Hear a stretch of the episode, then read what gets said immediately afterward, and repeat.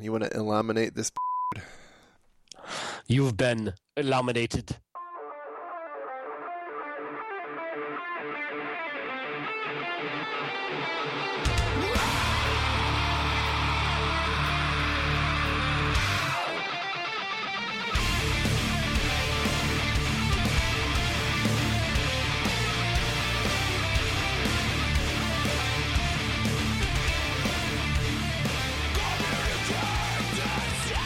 So today is Wednesday, February twenty-fourth, twenty sixteen, and this is episode one hundred fifty of the Defensive Security Podcast. My name is Jerry Bell, and joining me tonight, as always, is Mister Andrew Kalet.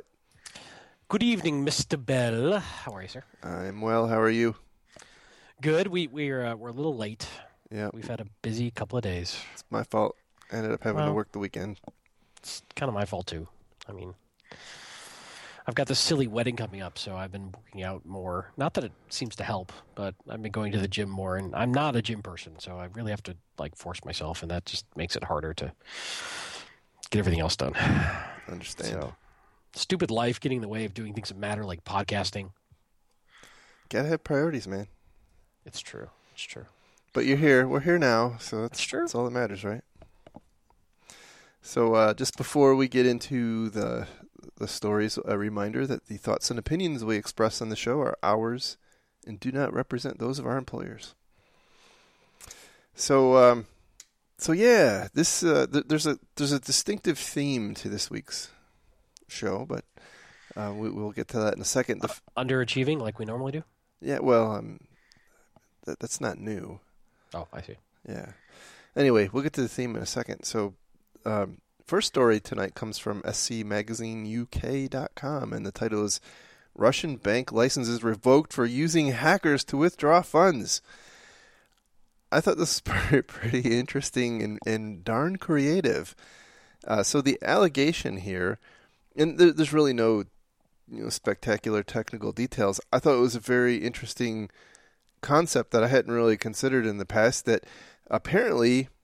if the allegations are to be believed, some banks in Russia are um, either cooperating with or um, commissioning uh, cyber criminals to come in and steal money from their customers uh, with the purpose of hiding potentially other crimes or and or inflating their bottom lines. Um You know, those w- wily, wily Russians. They're creative. I mean, they're just like, the, they're just ahead of the game, right? It's like the Nigerians were, you know, peak scammers. The Russians are just they got crime down. Yeah, white collar organized crime. They are on the ball. Right. It's, they're, they're they're taking everybody to school. It's true, basically. So, um, you know, I, I, I do wonder if, if there's uh, um. This is this this trend will spread, um, you know, because it's it's hard to, you know, if you can transfer your losses somewhere else, right? And and uh, you know, the the average cyber attack probably never has a firm conclusion as to who you know who perpetrated it. Well, uh, of course, it was a nation state out of Russia or China. Well, is exactly, exactly. Or- And occasionally North Korea. So, if, I mean, if it was Iran or North Korea, you you know, you really aren't ever going to, it's never going to get closed. So, right. You know, just pay me my insurance money. It's true. Yeah, yeah. So, uh, so there you go. Uh, all you enterprising, uh, organized criminals, there, there's an idea for you. Uh, it's it's clever. Yeah. I'm I'm sure the, uh, the the various banking regulatory bodies around the world are going, um... yeah. What are we going to do about this? Yeah. No, I mean, the, the bank had its license revoked, so clearly the Russian Central Banking Authority was not very pleased about this either. No, and I, I do wonder, because they, they only revoked a certain number of, um, of bank licenses, I think three. I do wonder if, if there was something, uh, there's no detail in here, but I do wonder if there was something specific that they concluded uh, with, with those three in particular. They do say that in in, uh, in the fourth quarter of last year alone, there were was one point five billion rubles, which sounds like a lot, but it was twenty million dollars, which is I guess a lot, but I mean, for us little people, maybe not you. Well, I'm just saying, in the in the scheme of a nation or a banking system, twenty million bucks isn't a huge, that's true, a huge pot of money. Um, you know, but um, you know, it, I guess if that's the if that's the entirety of it, you know, I, I do wonder how much these three particular banks were responsible for. Uh, anyway, it, interesting. It's like the, uh, you know, the um, the water the water skiing dog story right there. So, so uh, complete aside, I'm highly amused on Twitter, by the way. Um, Swift on security, which hopefully is well known by most folks in the security industry. Uh, if not, you should follow her, him, it, whatever. Uh, it's entertaining and good content. Anyway, uh, she, her, him, it, whatever, has struck up an interesting conversation with Edward Snowden over Twitter lately, and it's pretty entertaining to watch. they're, they're becoming fast friends on Twitter, and it's kind of surreal. Uh, I'll have to go look at that. That's pretty funny. So, completely aside, but just wanted to wanted to point that out there. Late breaking news. This is almost like right. C N N. It's almost. I mean, we got we're covering Twitter stories. This is Twitter News Network. It's not news, it's C N N. Oh, it's so true. That's right. I don't know how anyway. you ever know what's happening on Twitter without C N N. This is why we should not podcast late during a work week day when we're both tired and worn out, because we're just scattered. That, that's right. I don't, I'm not scattered. What are you talking okay, about? Okay, then I'm scattered. All right. So Smothered mo- and covered. Uh, for the Southern folks, they'll get that joke. You ain't Southern. All right, moving on. Moving Sorry. on. Our uh, our next story comes from ars technica dot com, and the title is Hospital Pays seventeen thousand dollars for Ransomware Crypto Key. Now, we, wasn't this like three point one million dollars last week? Yes, in fact, it was. Uh, uh, well, I, I don't remember. I don't think it was three point one. I don't remember the exact number, but it was well, millions of dollars last yeah. last week. So we did talk about this last week, and you know, I think at the time we. We made a, a, a bit of a joke because that number came from a, um, in, uh, somebody who wasn't actually involved with the, um, you know, with the hospital. So apparently they didn't know what they were talking about. Um, there was a couple of things that were interesting to me here. So first of all, we're actually issuing a correction apparently because we quoted an incorrect story. Yeah, that's true. We'll need to have like an errata section of the podcast from now on. That might be longer than the full podcast. All right, carry on. All right, so so yes. Background, if you don't recall, this hospital system got hit with a whole bunch of ransomware, and it was affecting their emergency room, their operations. It was on a whole bunch of systems.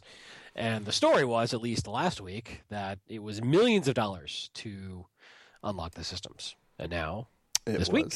It was a forty Bitcoin ransom, and um, and and they they paid it, which is the equivalent to seventeen thousand dollars U S. That's right, and um, you know what?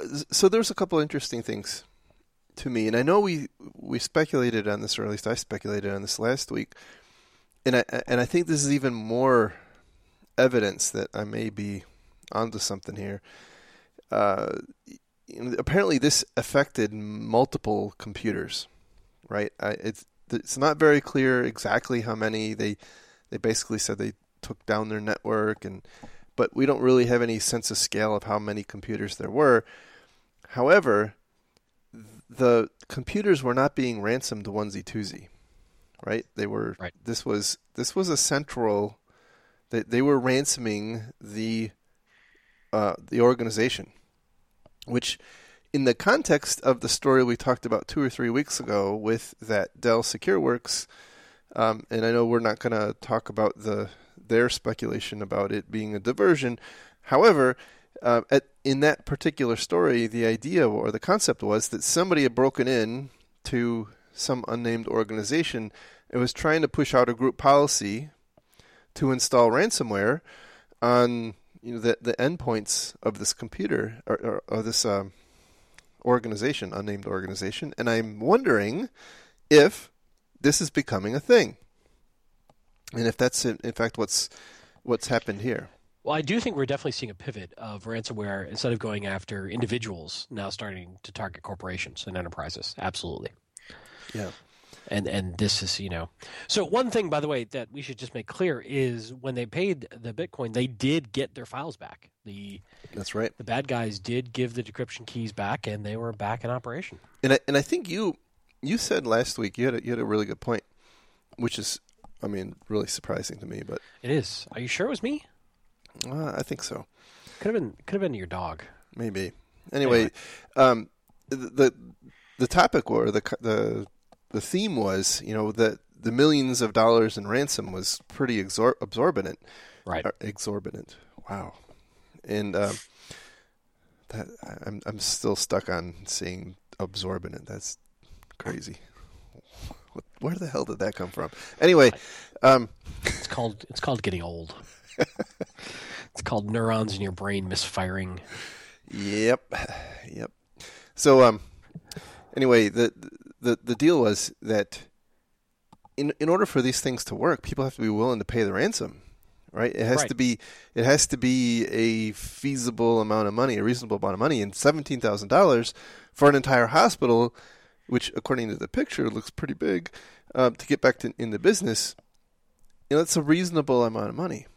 Yeah, if you're if. Yeah, absolutely. If we if you're looking at millions of dollars, you might try a whole bunch of other things first. Right. When you're looking at seventeen thousand, and you know, we've got a quote here from the, the leadership. So I guess this went on for about ten days, and the I T team and outside consultants were trying to get everything back up and running, uh, but eventually the executives decided, quote, the quickest and most efficient way to restore systems and administrative function was to pay the ransom and obtain the decryption key. In the best interest of restoring normal, opera- normal operations, we did this. So, to be honest with you, at a purely executive level, I kind of get where they're coming from.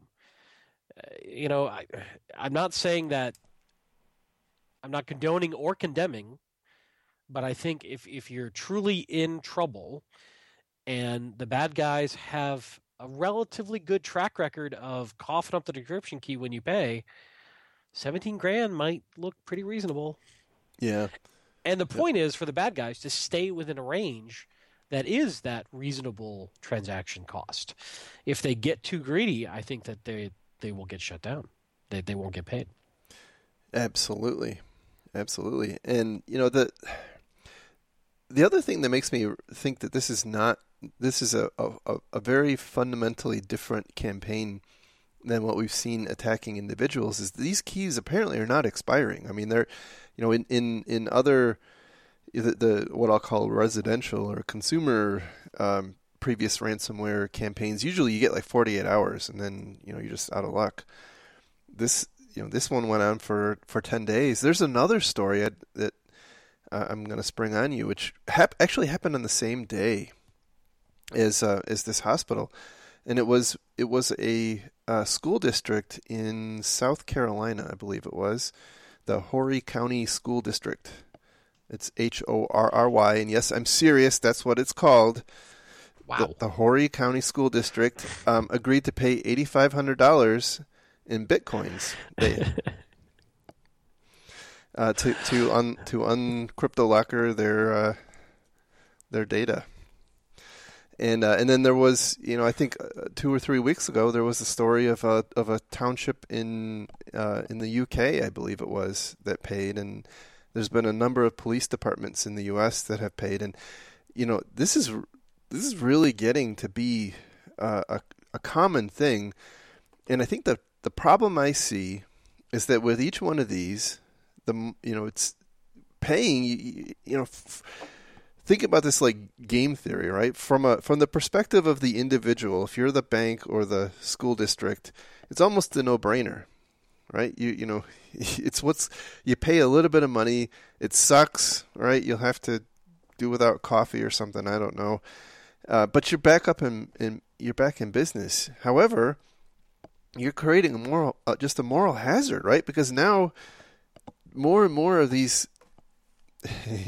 These criminals are uh, are seeing that this is a, a, just a, a great business to be in, and we already saw the Dridex team move in. Uh, they've retooled their their banking Trojans to be crypto or, or uh, ransomware. So I think this is going to just become a disaster. Yeah, no, it's it's going to get worse. It's it's funny. I've been talking about this with, with other organizations, and because I've been sort of seeing this pivot happen, and it's funny because some organizations I think are kind of in denial. They're like, well, we're not having a problem, so clearly our, our controls are effective. Until they're not. Right. And, you know, one thing that I'm thinking about is, and, and I haven't done any research on this, so I, I'm kind of dumb about this, but, you know, when you look at the home uh, backup market, you've got online backup providers coming out the wazoo for, you know, just basically idle online backup of any change data, and it's automagic and, you know, idiot proof, and, you know, whether it's Mosey or Carbonite or Backblaze or whomever, uh, you know, I would start looking at for your key personnel doing something like that on their machines. Yeah. Uh, uh, you know, but but the challenge there is you got to look at if every time a file changes, it gets backed up. As soon as it gets encrypted, it's going to get backed up. So you've got to watch the versioning control on that really carefully and figure that piece out. But Uh, you know, I think a lot of enter- enterprises and organizations are looking at this from a server level and a server backup and restore level, uh, which is fine. But, man, a lot of stuff happens on machines, on, on desktops and workstations and laptops. Yeah. So yep. I don't know that a lot of organizations have got a game plan around that yet. Well, it, you know, the, the interesting thing is we don't we only hear about the ones that that are highly public, and I suspect it's mostly the organizations that have some connection to the public sector that, that we end up hearing about this, because I, I suspect we don't ever hear about the ones who had a backup and didn't have to pay. Right. And, and we also probably don't hear about private companies who got hit and and decided to pay because good, you know they good question. They don't have a um, an incentive. Although the next story we have actually. A uh, great way to segue. It comes from S C Magazine U K also, and the title is forty-four percent of ransomware victims in the U K have paid to recover their data. Now, that's the U K number. This is a report from Bitdefender, and now we talked a little bit about, you know, understanding who's writing the reports. So, and, and we're really talking about consumer level, not necessarily enterprise level here, right? Uh, yes. Okay. Um. I, I believe so. Um, although I think in the in the actual report, they are they do cover, I believe, some organizations. But you know, interestingly, the um, the U S number was fifty percent of victims have paid, so even wow. higher. Uh, but the, the headline, or the, you know, what was what was probably most newsworthy is that the U K paid the most. So they were willing to pay the most money to get their files back. So, um, anyway, hmm. you know, I, I I have a feeling that the that the survey was completely unscientific, and you know, they probably were shocking. They were probably uh, asking people who were walking away from the Bitcoin A T M, you know, did you just right. did you just buy those Bitcoins to unlock your files? P S We have a piece of software that'll help you. That's right. Or not. Or, or not. Well, you know, it was interesting because I actually talked to Bob the other day, which I know he, you guys are still not talking. We're working on that. But he was telling me about a company he was working with where the executives are demanding uh, anti-malware software. Sorry, anti-ransomware software. Sorry. Um, and and Bob was having a really hard time explaining to their executives that that's not how this works. That's not how any of this works. And and the challenge, of course, is that the, the initial exploit could be of any variety, and the payload can be ransomware. So there is no one vector for ransomware. And this was very confusing, apparently, according to Bob, to the executives that he was talking to. I can see how that would be confusing. And uh, I mean, because, and, you know, look, they're marketing. I mean, it's semantic. How can they not fix it? It's Bitdefender. How can they not detect this stuff, right? I mean, it just doesn't make sense. Malwarebytes ran clean. Right. Oh, you know, hey, speaking of that, um, the other thing that was a little little concerning about this one and some of the others we've talked about is it appears that they unlock their files and then run antivirus. And then, you know, they just do the, yep, Malwarebytes came back clean. Oh, yeah. Put it put it back in the service. No, no, please no. But I mean, to be honest, may, maybe right. I mean, in all actuality, uh, if if you're a ransomware gang, you probably don't want to screw around too much more because you don't want to get a reputation of not doing what you're saying you're going to do, right? So if you left a whole bunch of other uh, malware behind, you're going to get a bad rep, and then people may not pay in the future. Well, I I I, I agree with that. However, if you've got a computer that's been owned by some malware, even if the you know the the honor of of your attackers is is pure, um, you know, what else did they click on? What else did that person who got infected click on? Oh, you know? Fine, blame the victim now. Yep, I am. I'm a victim blamer. That's right. I'm a, I'm a ransomware victim blamer. Send your hate mail to Jerry. Um, in you know in in the uh, in but but uh, copy me for the entertainment value. in the in the case of the school, that uh, I'll put the link to the to this uh, school district. They they gave a little more information, and they said that the um, the ransomware came in through an old server that was not maintained, and and I got to thinking, okay. Something doesn't sound right there. Uh, Did you tell them to shut their hoary mouth? No. Uh, anyway, it it, it kind of goes back to the point of you, you got to know what's on your on your network, otherwise you're going to end up paying uh, some Bitcoin. No kidding. And uh, our last story for today. Not, oh. not true. Not true. Okay. Because we've got a we've got a Norse Corp follow up that I want. Oh to yes, yes, to. that's right. So, our okay. second to last. Our story. second to last story. Yes. Yep. Um, this would have been a much bigger deal had we covered it last over the weekend. But the uh, the title of this one is uh, "Extremely Severe Bug Leaves Dizzying Numbers of Software and Devices Vulnerable," and this comes from Ars Technica, by the way. So I'm of course talking about the Uh, glibc earth burning vulnerability. Whatever, it doesn't have a logo and a fancy name.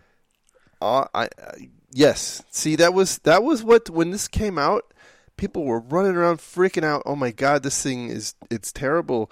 There's even a proof of concept, but in the back of my mind, I'm thinking, where's the logo and what's the name? It didn't have either, and guess what? It's not all that bad. There was a lot of confusion early on about how exploitable this would be.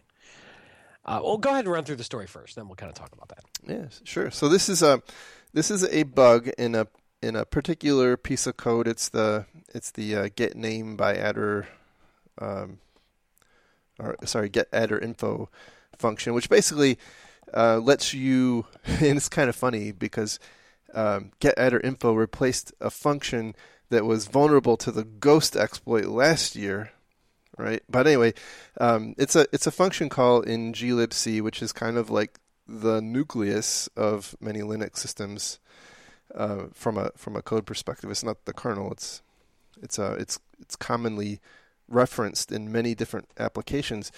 Uh, the, and so when an application wants to, let's say, you know, figure out how to get to google dot com, it makes a call that ultimately gets to get adder info.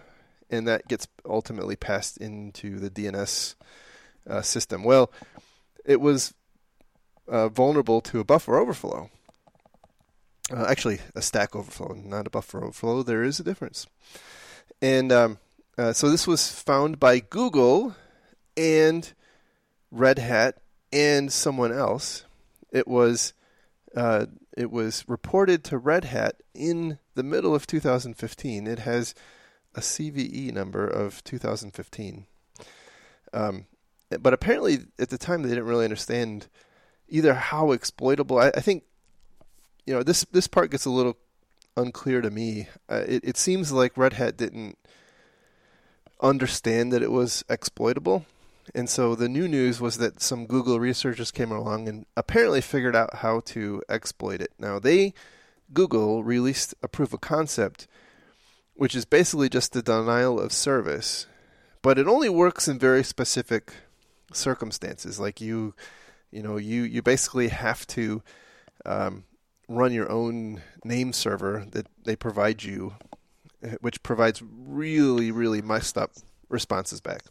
Yeah, because wasn't there a bunch of theorization around this that because of many operating systems having things like uh, address space randomization and a few other sort of built-in default O S level controls, that most common boxes weren't going to get popped by this uh, unless they had very, very basic rudimentary protection. Well, that that's absolutely right. So, so most Linux systems these days have A S L R, which is address space layout randomization. Thank and, you. That's and, what I was trying to remember. And the yeah. the, the purpose of that is so that uh, it's basically to mitigate these kinds of bugs. And so, you know, right. if, if somebody exploits it, the worst thing that happens is it crashes and you, know, well, okay, that's it's a denial of service. They don't own your data um, and install ransomware. Um, but anyway, so so the way this normally works is, Um, you know, the attacker needs to figure out, okay, uh, where when in this buffer over or in this Stack Overflow, where does the, you know, where, where am I writing? And, you know, and, and then you, you craft some shellcode that you have to feed into it um, that ultimately resets the, the instruction pointer to, you know, that some of the data that you have imported, which then starts running and you can... Uh, you can have all, all sorts of fun. Um, the problem is that it's really, really difficult to do if there is A S L R. And even if there is A S L R, you know, even if you can find that, m- my my belief is that the, the exploits are going to be very platform dependent, right? So this right. is not like a Heartbleed or a Shellshock type of deal where, you know, it's... You, one little one little uh, exploit line of exploit code is going to own everything. Um, it's it remains to be seen if the exploits can traverse through uh, a, a caching or you know a, an intermediate D N S server, which most end systems you know do. There's there's not a lot of um, endpoints that don't end up funneling through some. Through some D N S server. Yeah, because they were thinking the most likely avenue of attack was going to be against a D N S server on this one. Right. Uh, now, the problem is that it it, it is, is definitely true, but it, you know the, the, the nuance is that a lot of things make these D N S calls that aren't obvious. And so some of the proof of concepts were running sudo. Because right. sudo will sudo will, will do an, a D N S lookup and wget, which obviously does, you know, and and on and on and on. So there were lots of, um, you know, lots of of, of fun uh, happening. But uh, sh- long story short, it's a it's a bad one. It appears to be fairly well mitigated. However, Google still says, or at least implies, that they have a weaponized, and I use that. Use the scare quotes around weaponized version of the exploit that they're not releasing. Um, when you read the when you read the wording of their press release, it doesn't actually sound like they have one to me. But some of the people involved are, are you calling them liars? No, I'm saying that the press release indicates that they don't have it, and other people have inferred things that weren't written. That's what I'm saying. All right, then. Um, anyway, uh, but I think the bigger issue, potentially, is that this library is used everywhere on your home routers. And, you know, fortunately, it wasn't used in Android phones. God knows every Android phone out there would be would never get patched ever. Um,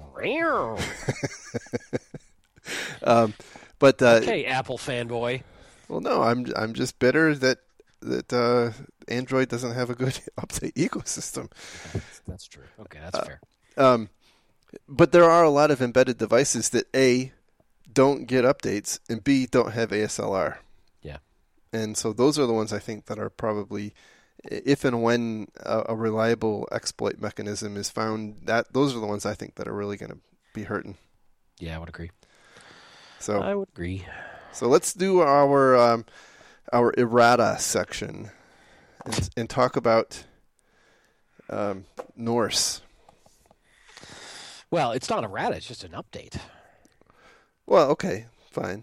An update. So, so just to catch everybody up, um, weird things afoot with Norse Corp, which is a well-known threat intelligence feed, and they have the nice little pew-pew map that everybody likes. And they sort of seemed to disappear and then come back and then disappear, and then nobody knew what was going on. So they fired the C E O, hired a new dude, um, you know, and then basically Krebs came out and really had a pretty harsh article on them. And about a week and a half later, um, Norse Corp put out a press release uh, basically firing back at uh, Brian Krebs, saying, no, no, no, he's all wrong. And so it's interesting that they took, A, this long to reply, and B, what they had to say. So um, first of all, the, the headline alone is epic. So here's the headline from the press release. Threat intelligence innovator Norse Corp releases findings of an investigative review uncovers serious errors in recent coverage of the company. So first off, they're, they're the threat intelligence innovator. And, and clearly they've launched an investigation. Dun, dun, dun. and uh, that investigation revealed errors. They, they investigated themselves and found right no problems. so, uh, you know, the press release is, is, is kind of interesting, but but in essence, they go through and try to refute a bunch of stuff that, that Brian said in his his article, and and you know try to try to dance around some things and sort of wordsmith their way through ways of denying things without necessarily fully denying things. Um, and they, they address some allegations of these shell companies that that uh, Brian pointed out in his article of founders having you know this history of having shell companies and, and startups that sort of transferred you know resources amongst themselves and failed and, and basically Brian was sort of alleging a bit of a shell game with you know these sort of backing of companies, this habitual sorry a bit of a cold here uh, habitual um I don't know, kind of alleged of, of habitual financial malfeasance going on amongst some of the early founders. And and so the, the press release comes out and says, you know, we're not associated with any, there's no relationship with these companies. We don't know what you're talking about. Uh, Norse Corp was founded by these people this date, and there was never any shell entities. Uh, we don't have any relationships with these people.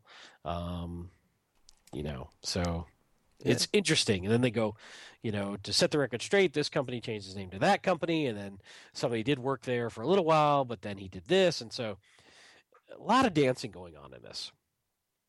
And, um, you know, the short and long of it is I really feel that something very weird happened with um, Norse Corp. And then they, you know, got their stuff together enough to keep going. Uh, I think they came very, very close to going under. Uh, and now they're kind of sort of having to address these allegations uh, because customers, investors, and others are, you know, worried about these things. And, and Brian Krebs has a tremendously strong reputation of being accurate and thoughtful and careful in his reporting. So um, they had to come out and do it. But, you know, I'm not going to read it verbatim, but it's it's interesting how they re- rebut these things that Brian said, and it's worth going and reading. Um, but uh, uh, I don't know. I, I still think Norse Corp is probably in some pretty serious trouble. Well, yeah, I think they. I think the this C E O more or less admitted as much. You know, the the, the outgoing C E O admitted some mistakes, and you know, they had to let out, let go of a bunch of people, and um, you know, it it it, def- it definitely sounds like they they have some revenue problems, uh, but I don't. I get the feeling that they were um, kind of. I don't know for sure, right? But it, it seems like they were kind of pre-profit anyway.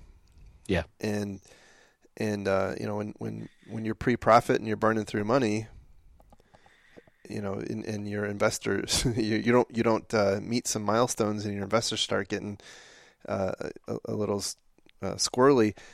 You know, that's a that's bad. That can it can be really a bad thing. So it does seem like they've they pulled through. There was certainly the really odd timing of the release of Brian Krebs' story, and then the um, apparent denial of service against their, their site, which took them down and, and kind of fed the you know fed the rumor mill and, and fed into the the whole the whole story or the whole, um, uh, you know, whatever, right? So yeah, weirdness.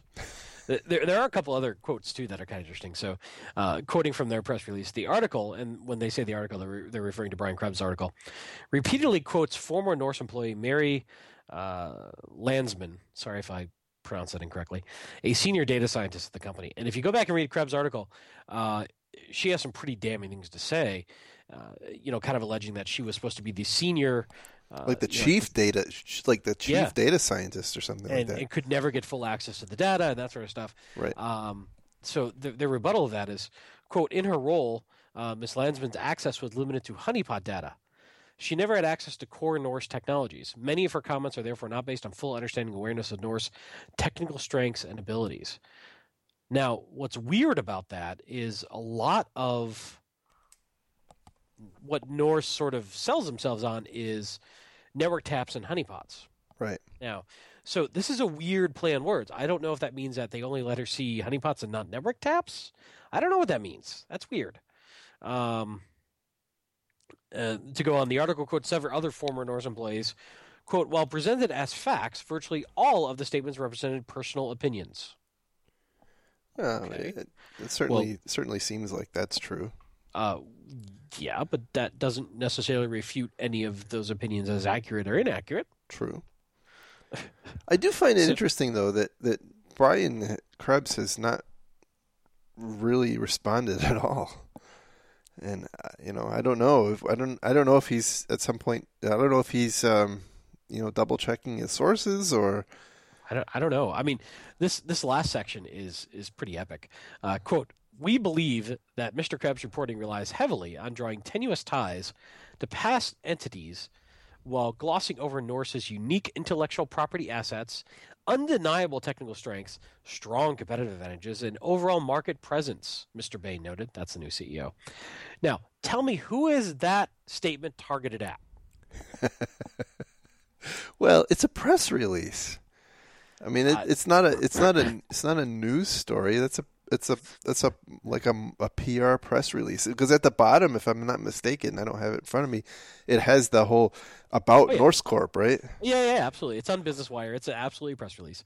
Uh, the, the quote goes on: "We are aware of the challenges facing the company, and we are committed to making the changes necessary to overcome these obstacles. We ask only for a fair and comprehensive evaluation of the company as we pursue business opportunities and serve our mission to provide the best threat intelligence to a market that clearly needs superior security services." So. I, I'm not trying to slam Norse here. What what I what I think is going on here is they almost went under. They got enough funding under them to continue on, and now they're having to clean up the mess. And, yeah. and this is very much targeted at future customers and future investors. I think that's fair. I mean, and and and unex. I mean, not not unexpected. I think any company in that position would would. react yeah. similar, similarly, right? It's just interesting to watch. I mean, my other, my only other comment is that um, it, it's a little clumsy. They probably could use some better P R around this, but they waited a really long time to put out statements they could have put out almost the next day. That, that is true. You know, uh, in my opinion. I mean, maybe they went and did maybe know, they, exhaustive may, research. I yeah, don't I mean, know. Maybe I, they, they did hire investigators and performed a thorough investigation. So, I mean, it's really easy to armchair quarterback this, right, from the sides without really knowing anything. But it's it's kind of a uh, crazy story going on in our industry. Um, and, you know, we'll see what happens. Yeah. I, I, I do like to – I do hope that Brian Krebs would have done a little more homework than, you know, what they're alleging. But I don't know. I mean, it's like, it feels like I don't really know what the heck – Is is real, do, you know? Do you think he got taken in by some really disgruntled former employees?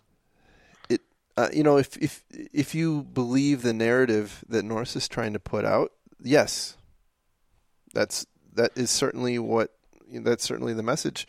Um, but what, what what do you think happened? I don't really know. I mean, it yeah. it, it, it it certainly seems like the the truth is somewhere in the middle. Yeah. Um. You know, I, I, I do think that when, you know, when when you have a startup like that, who, it, you know, it, I don't think it was a small startup. I, I think it sounds like they had a, you know, a, a fairly Oh yeah, significant number of people, and then they let off, yeah. a th- you know, thirty percent of them right after Christmas. I, you know, you're gonna, you're bound to get some unhappy, you know, some unhappy people, and this is not a, uh, um, huge, you know, it's this is fairly small uh, industry, you know, yeah. it's, and and uh, so it's not inconceivable that somebody could play Brian, but I, I go back to it. I just it, it seems like given the you know, his other, his reputation to me, at least, he would have done more due diligence. And that's why I'm, I'm, I'm still, I still don't know what's going on. Yeah. Yeah. I, I, I have a tendency to give a benefit of the doubt to Brian because of his history and experience, uh, but who knows? I mean, you, you bring up a viable point that maybe something odd did happen here. Uh, you know, the other thing I would say is that, You everybody's got disgruntled ex-employees. I mean, stuff happens in business. Uh, right. But if you've got yourself in a position where you're so vulnerable as a company that a couple of disgruntled ex-employees can hurt you this bad, you probably have some foundational challenges. That's a good point. Um, you know, I'm, I'm not saying it's fair or right or wrong. I'm just saying uh, clearly Norse has got some challenges that they've got to get through, and you know, yeah, you know, I, I wonder too, and this is kind of getting into you know business and and philosophy somewhat more than, than security, but if if it had to do somewhat with like a you know a, a really badly timed sequence of events where they you know they, they hit hard times profit wise, they had to let th- let go thirty percent of their workforce, they let go their C E O, a whole bunch of their board members, and I don't know who else, you know, what other, you know, maybe there was a leadership vacuum, and you know they were basically trying to hold the wheels on the, the wagon, and, and and they're only now in a position where they can start dealing with this stuff. Yeah, I mean, and why I think this matters, by the way, the reason we're covering this is not just for the gossip purpose, but threat intelligence as Uh, industry and as an offering is something we're hearing a whole lot about right now. And it's, you know, if you're paying a lot of money to a vendor, uh, the viability of that vendor matters. Yeah. And, and the quality of their feed matters, right? And so if this is happening to Norse, it, it could or could not be indicative of a fundamental challenge with threat intelligence as an industry. I don't know that to be the case. So far, this seems to be isolated to Norse Corp. But uh, for me, the jury's still out on whether or not you know these these threat intelligence services are really all that useful. I really feel like, in general, threat intelligence feeds are something that you consume and maybe can get use out of when you've got almost everything else taken care of, and it's really rare to be at that level of maturity. Right. Yeah. You know, I mean, come on, just. Get all your stuff patched first, and then we'll talk. um, I, it, it it does, you know, certainly does seem like if you were to go to R S A or, or you know, the, the summer camp this uh, coming up in, in Las Vegas, I, I would bet you there's a lot of threat intelligence players, and and I got to imagine it's more than the market can bear. Oh, and, certainly, and. Um, Well, that happens anytime you've got a new industry, uh, you know, with V C money chasing it. You're always going to get this sort of spin up of, of more than can survive. Right, but I guess the, the, I, I think the I think what's really interesting here is that uh, threat intelligence is such an amorphous term, and, yeah. and and an amorphous concept that there's going to be a wide variety of of options and, and, and offerings from one company to another. And it seems like more than other industries that we've seen, there's probably going to be some mass extinctions uh, in, in, in this in this industry as people start to realize what's useful and what's not useful. Yeah. And some of these companies, you know, are, don't have a, a, a you know a saleable product. So, well, and typically what will happen is they'll get gobbled up by somebody else, right? Yes. There, there's always some book value typically for at least some of their intellectual property or or their customer base or something. Right. Absolutely. I, I mean, I, I do think that's, you know, to me, having been in the industry for a long time, it does seem like this is one of those industries that does not uh, make sense as a standalone. it, yeah. It's, it's uh, it seems ultimately like it's going to be rolled up into something bigger. So anyway, I think that is the show for this week. Thank you very much, we're, Mister Kalet. We're, we're intentionally not talking about the Apple versus F B I thing. That's too political for us. Yeah, yeah. Why, so. why, do, why do you hate America? Um. Anyway. um. Um. Wait. No. See. Uh. But you know, I side with Apple. Okay. Stop hiding terrorists in phones, and we won't have this problem. Anyway, we will talk again next week. Thank you very much for listening. Uh, just a reminder: the uh, links to the stories we talked about are in our show notes on our website at w w w dot defensive security dot org. Thank you very much to those people who have donated to our Patreon campaign. We are uh, we continue to be amazed at people's generosity. Thank you very much for that. Um, if you enjoy the show, give us some love on iTunes. That, you know, it always makes us feel good. It's like, you know, rubbing our ego. Not that that needs to happen, but anyway. You. Yeah. um, and uh, you can follow the show on Twitter at DefensiveSec. You can follow Mister Kalet on Twitter at Lurg and me on Twitter at MaliciousLink. And with that, we will talk again next week. Hopefully, uh, we'll be out on time next week. So take care. Thanks, everybody. Bye-bye. Bye-bye.